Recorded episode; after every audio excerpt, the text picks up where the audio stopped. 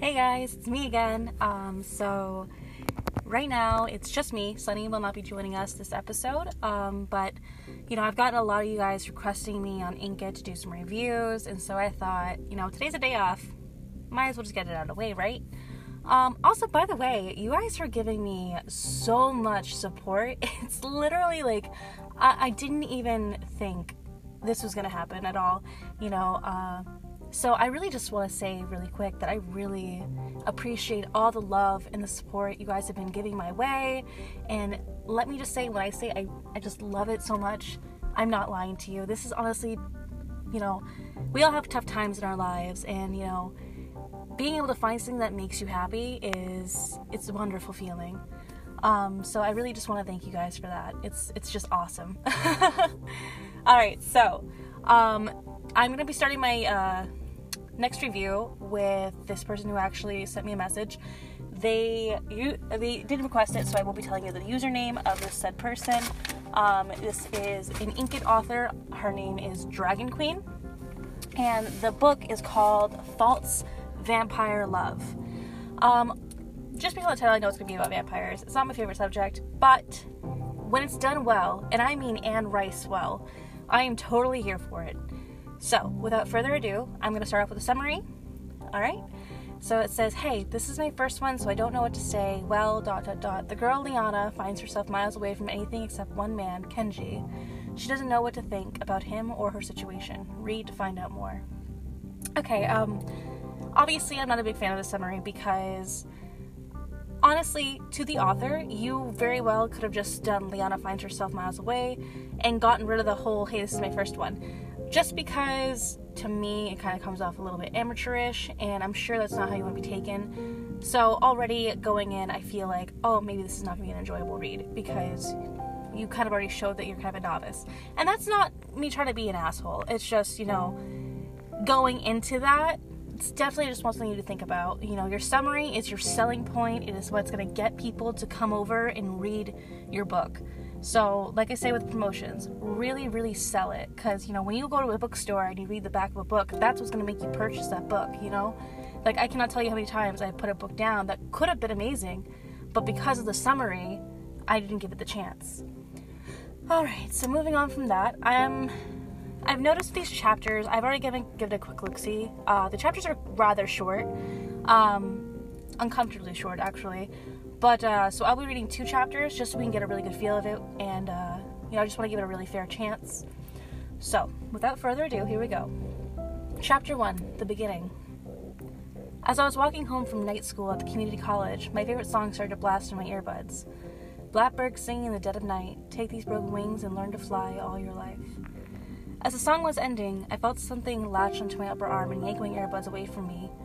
I'm sorry, away from my ears with icy fingers. I whipped around to scream, but as I did so, as I did so, felt something come crashing down the base of my neck. The last thing I saw were electric blue eyes. I'm sorry, I said it was electric blue eyes. It should be were. That is my bad, but she wrote was. It should be were though because it's kind of a past tense thing. You're recollecting something that you did see, not something you are seeing. Um, it's just a that's a pretty basic mistake that people make uh, writing in first person. Uh, I've done a lot myself, so do not beat yourself up over that. it's really really hard to write in first person. All right, uh, I'm sorry. Electric blue eyes staring into my dull brown ones as the world went dark. I awoke to a throbbing pain in my skull. The first thing I noticed was the smell of something musty hanging in the air. My curiosity getting the better of me, I tried to get up, but soon found out that my hands and feet were bound together as I fell to the floor with a soft thud. As I fell back, a cloud of dust rose up around me. I let out an involuntary squeak as I landed and looked to the corner of the room and saw a dark shadow just sitting there, watching me with those blue eyes that seemed very familiar. Gasped as everything suddenly washed back over me. He's the one that kidnapped me. I was speechless. Let it sink in, said a deep Australian voice. Guys, I am not going to attempt an accent, so don't even come after me. That's not happening. Um, said a deep Australian voice coming from the dark, from in the dark, cold corner. As he said this, I found my voice enough to croak out, Who are you? Where am I? Shh, it's fine, love. Alright, so because I'm doing two chapters, I will not give you guys my, you know, my opinion until I have read both chapters. So that was chapter one. Chapter two does not have a title. So, chapter 2. Without saying another word, he got up slowly and walked into the light that sat on the bedside table next to where I lie on the ground, still bound by ropes. I craned my neck to look up at his face, and as I did, he smiled at me and said, I must go now. And at that, he turned on his heel and climbed up some stairs and vanished. As he was talking, I have been working. As he was talking, I've been working to get the ropes of my wrists and managed to get one of my my hands free. I'm sorry, my hands out. I what? I managed to get one of my hands out. I quickly swung my arms to the front and got both hands free. And then I got to work on my feet. About five minutes later, I was running to the door, even if I expected it to be locked. As I reached the door, I tried to handle.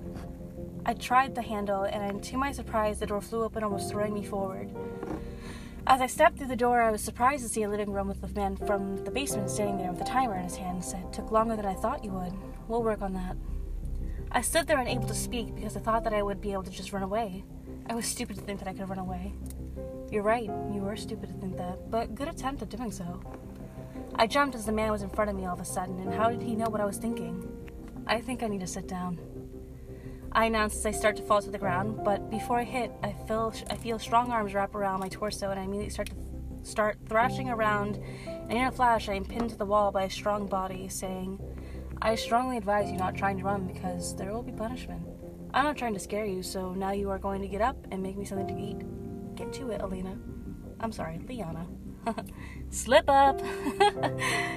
I start spitting some not very nice words, but the grip he has on me since I'm standing up against the wall, with him pressed up to my body, just tightens and I can smell something sharp and metallic wafting off of him, making me want to faint, but I stay awake so that, that way I can study his face, so when I escape, then I can give a detailed description to the police.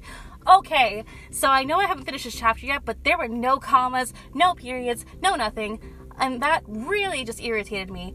Okay. Ooh. Ooh. Ooh. Okay. So I'm going to finish the last paragraph and then I will give my review. he releases the holds on my arm and legs, but grips a handful of my hair and pulls me toward what I suppose is the kitchen since he thinks I'm his slave. I think angrily. He just starts smirking at me and shakes his head. And that's how we end the second chapter. Alright, so going back, I am going to start with my pros first. Pro wise, I think that you do have a lot of potential with this story. Um, so far, it doesn't seem like a generic vampire story. Um, it is very interesting. I mean, I am a little intrigued, I will admit. And, you know, your descriptions, they're not awful, they're actually pretty good. And, you know, I think that you just need some slight polishing overall. Um, my biggest advice with your descriptions is definitely less is more. Always remember that. The less words you use, you can still use simple words in, like, you know, two, between two sentences instead of like five and still get the same thing across. You know, you don't have to always put in more in order to like I mean okay, so like when I was first starting out as a writer, a lot of things that I would do is I would talk very methodically as I wrote.